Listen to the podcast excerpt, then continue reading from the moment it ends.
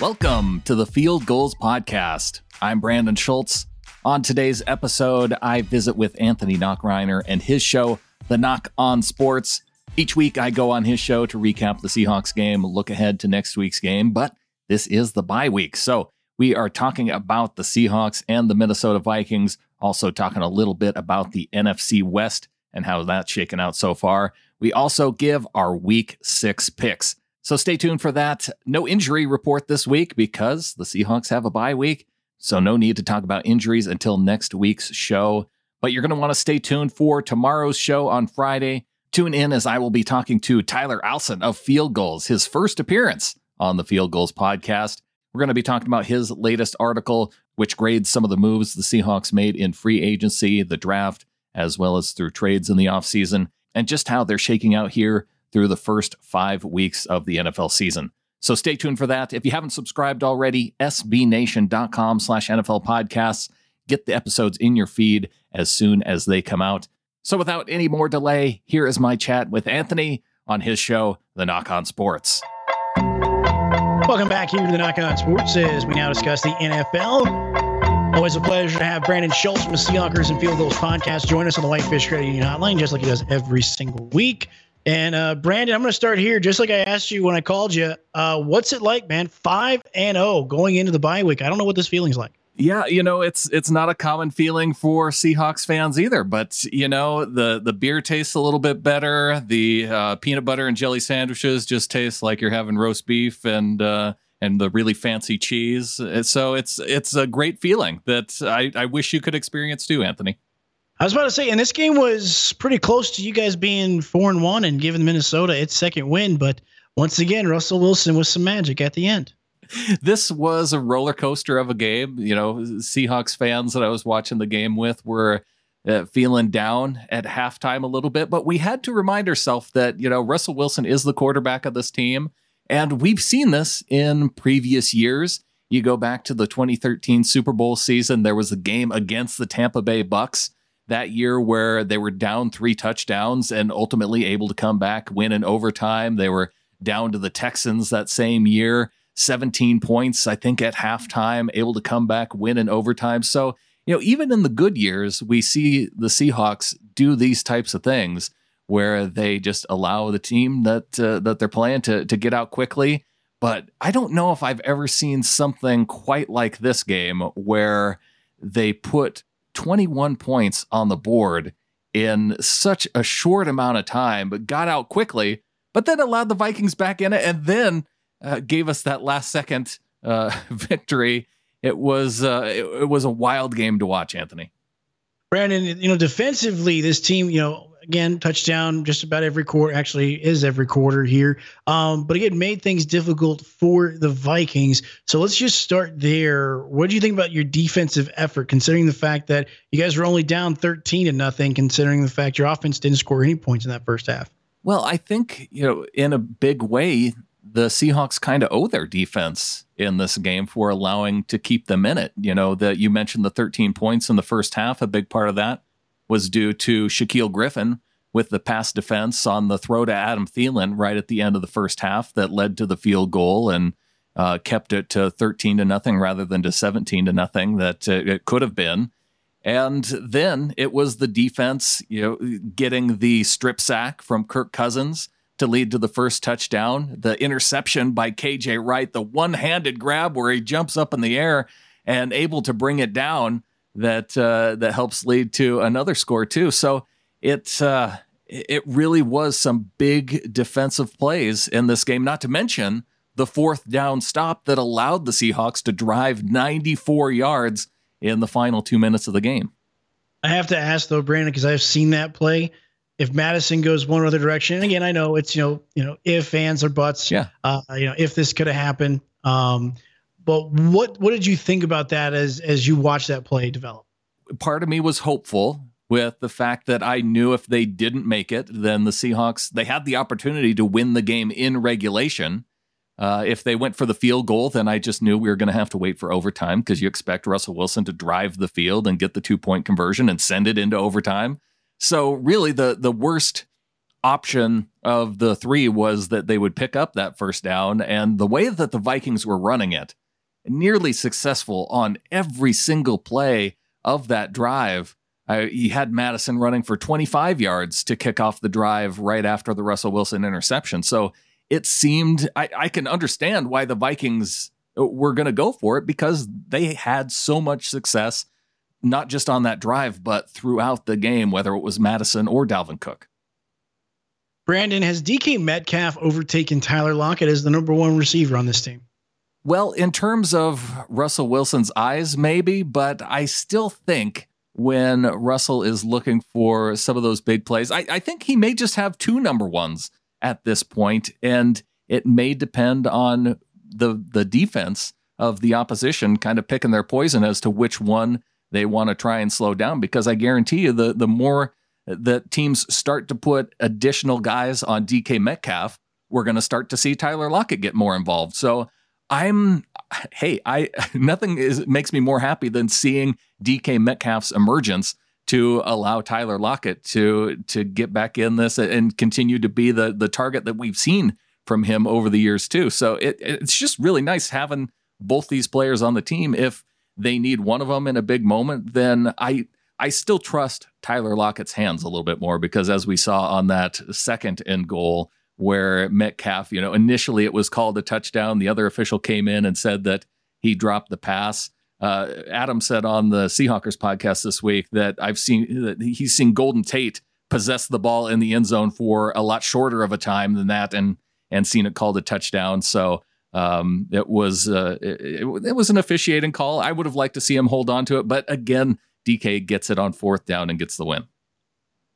Brandon, it's interesting uh, co- to go along with it because we were talking about this last week the, the abundance of weapons. Uh, we see Will Dissly catch a touchdown pass. A big shout out to the Montana man yeah. uh, catching touchdown passes in Seattle. But at the same time, Greg Olsen was added to this team. Hollister made some great plays last year. Obviously, Will Dissly, healthy, can make plays from the tight end position.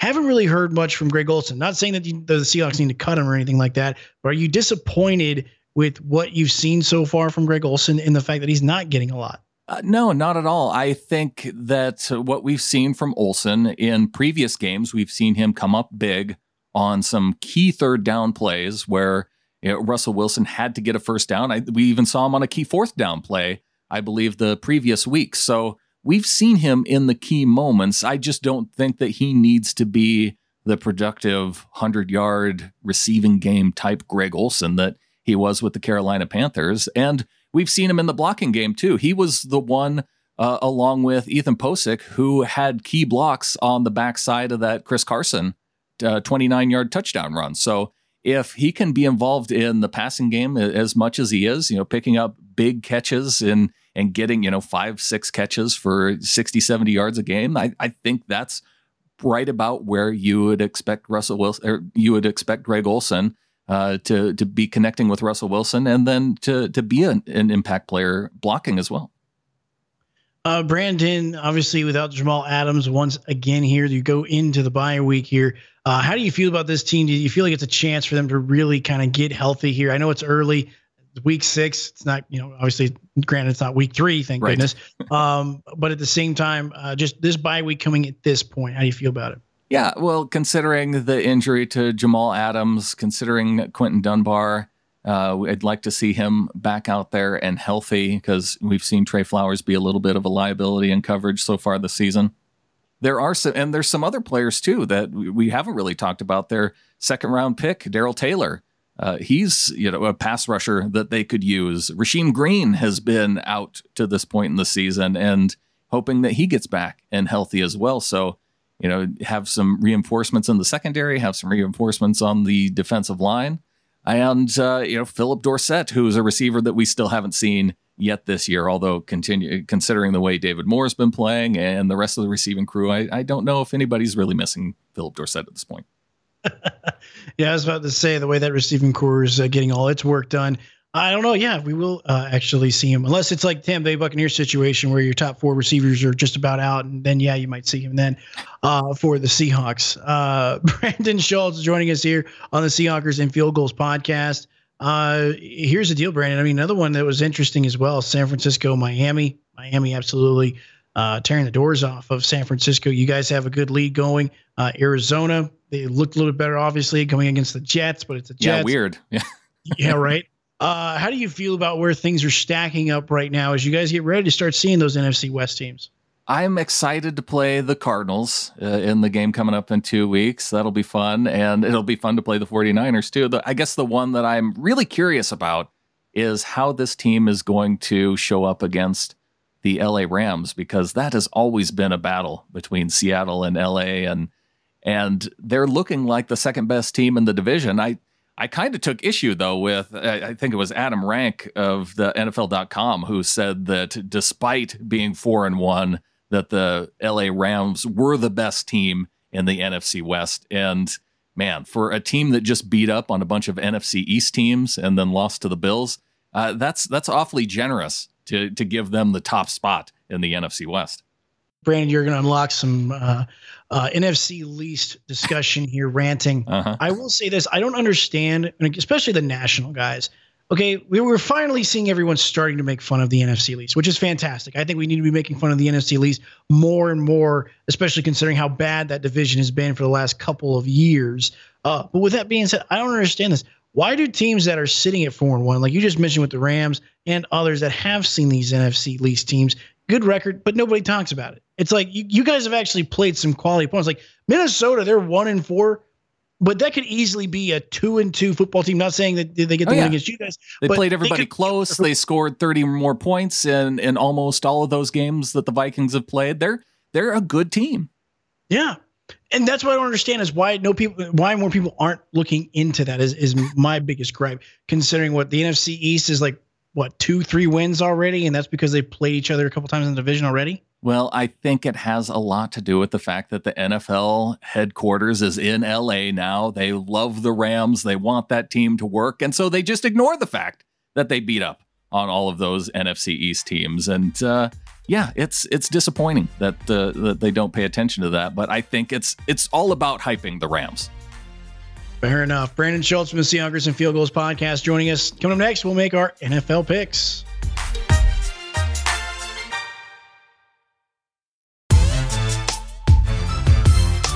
Brandon Schultz joining us here for our NFL picks. I will have to admit, I forgot to tally our picks from last week, but I just say this considering some of the games that we picked, Brandon. I don't think we had a good week. I'm, I'm just going to start there. I have a feeling that this was not unintentional, Anthony. You ignored adding up the picks on purpose because we just wanted to ignore uh, how our picks were from last week because I just I have a feeling it wasn't pretty.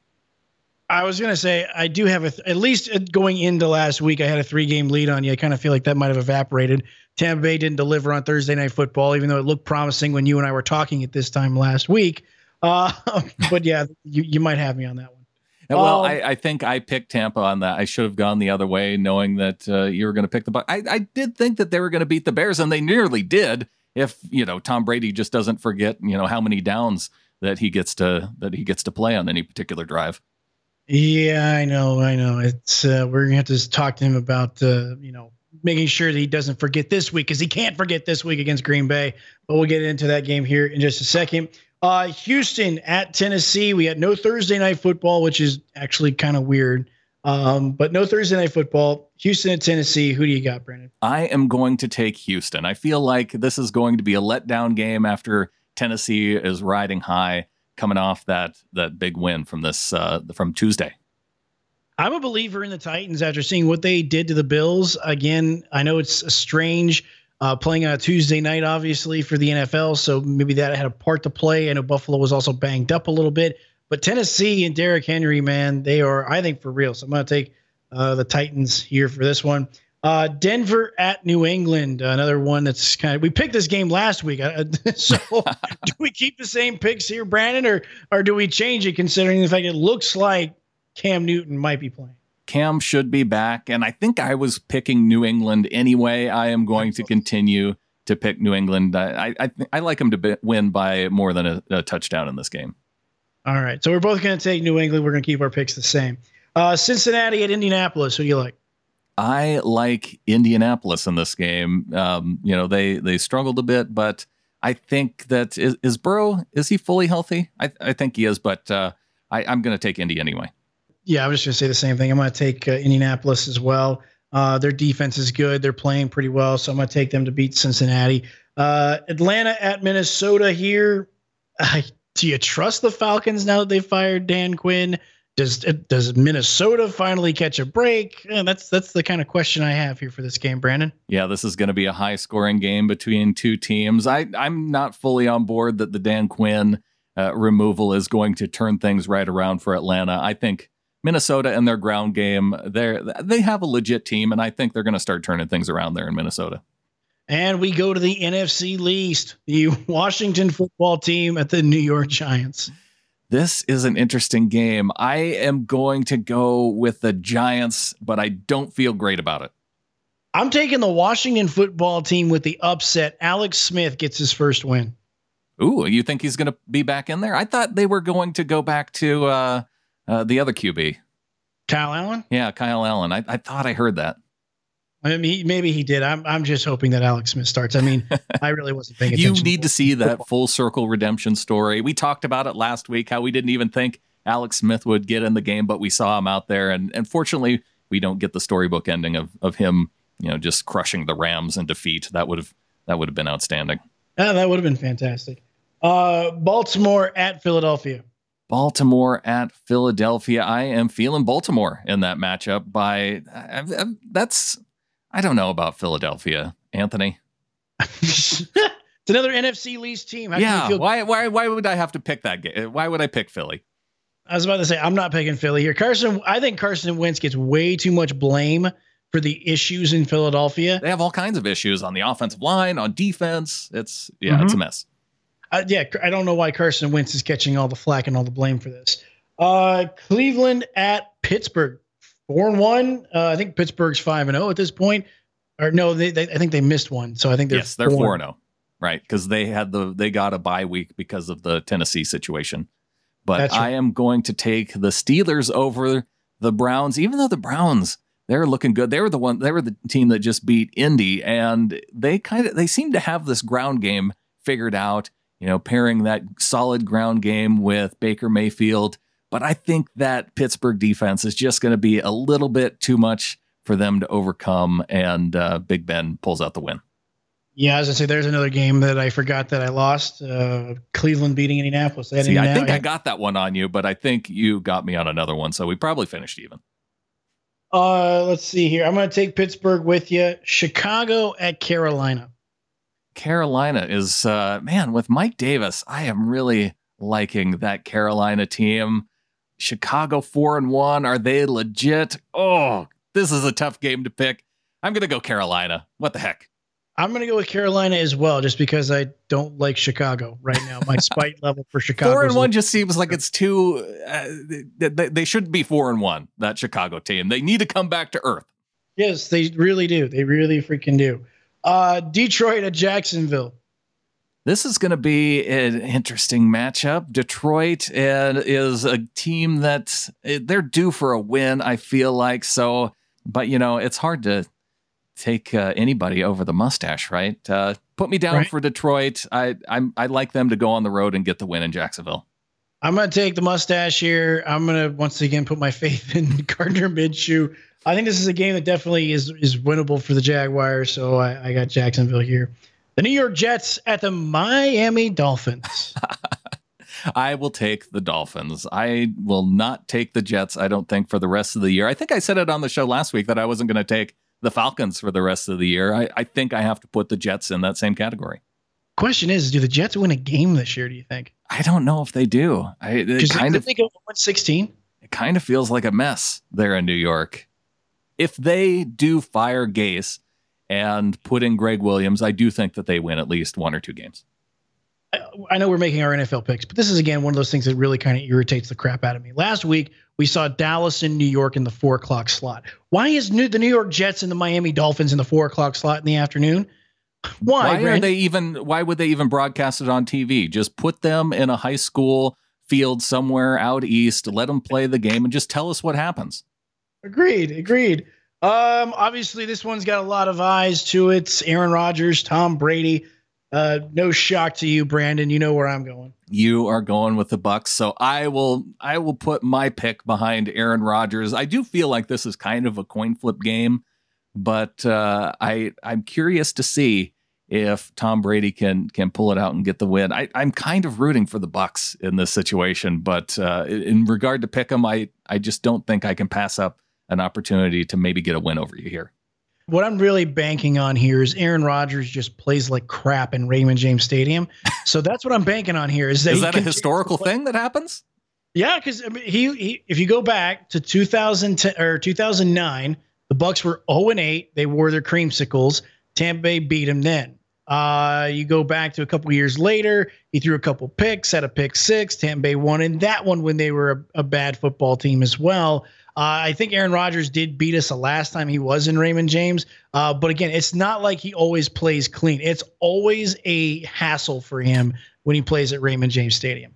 Okay, well, I think maybe there's some value here in this discussion, Anthony, because people they might be able to take this and, and uh, bet accordingly with this matchup. You might you might have something on me here. Uh, we've also found out though why it's the Jets in Miami in the time slot. It's because everybody else is going to be watching the Green Bay Tampa game which I'm looking forward to. I'm glad I'll be able to watch that on national TV. Uh, Sunday night football, LA Rams at San Francisco. I'm taking the Rams here, Brandon. I will take the Rams too. I am shocked to see that they're only a three and a half point favorite, though, over the Niners after what we saw from San Francisco against Miami last week. But I mean, it wouldn't shock me if the Rams won like 35 to 10 or something in this game. But man, the way that LA is being hyped up, I might actually be rooting for San Francisco just to get the win and and shut those folks up that think that the Rams are this hot team all of a sudden.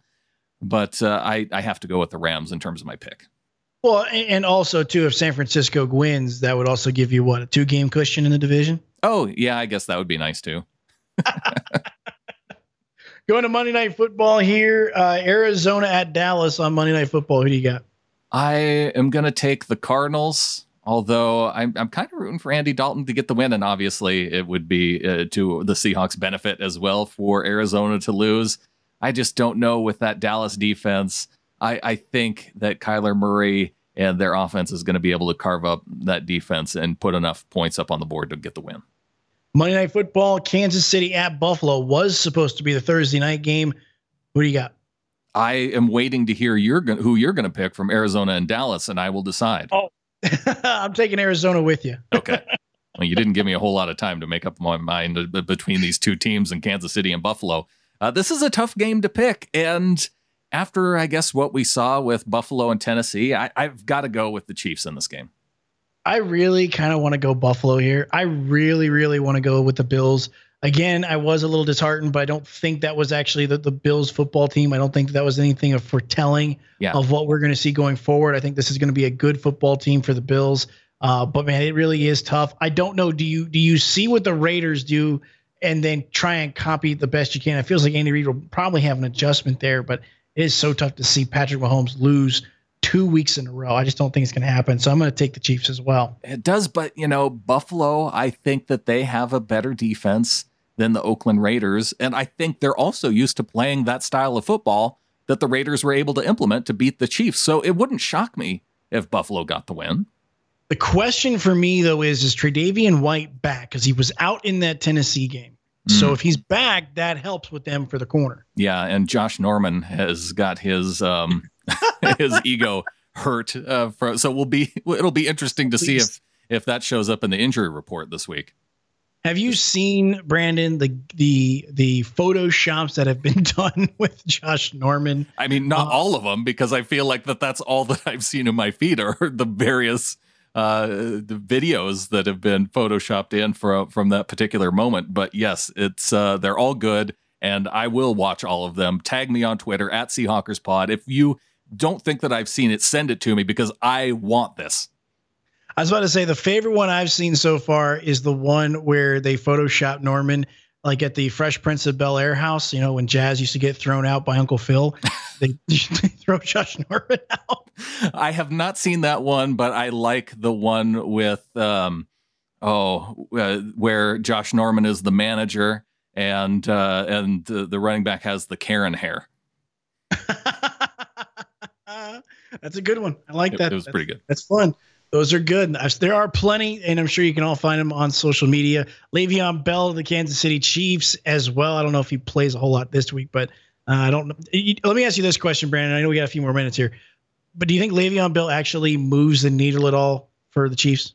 I was a little bit surprised that he is actually going there, considering with Edwards-Helaire, I I thought that they were high on him, and I don't know. It kind of feels like a LeSean McCoy signing at this point, and he didn't move the needle in KC, but um, we'll see. I Andy Reid, I I wouldn't, it, you know, if he goes there and just blows up in Andy Reid's offense, it wouldn't shock me. Brandon Schultz from the Seahawkers and Field Gulls podcast. Brandon, if they want to catch the latest episodes of the podcast, how can they do that? Yeah, check out our latest episode of the Seahawkers podcast at seahawkerspodcast.com. Search for it in Apple, iTunes, uh, wherever you get your podcasts. And a new episode of Field Gulls coming tomorrow with Tyler Alson. You can subscribe to that at sbnation.com slash NFL podcasts. Brandon, always a pleasure. Really appreciate the insight as well, my man. Looking forward to chatting with you again next week. Have a great rest of your night. Always appreciate you having me on, Anthony. Go Hawks.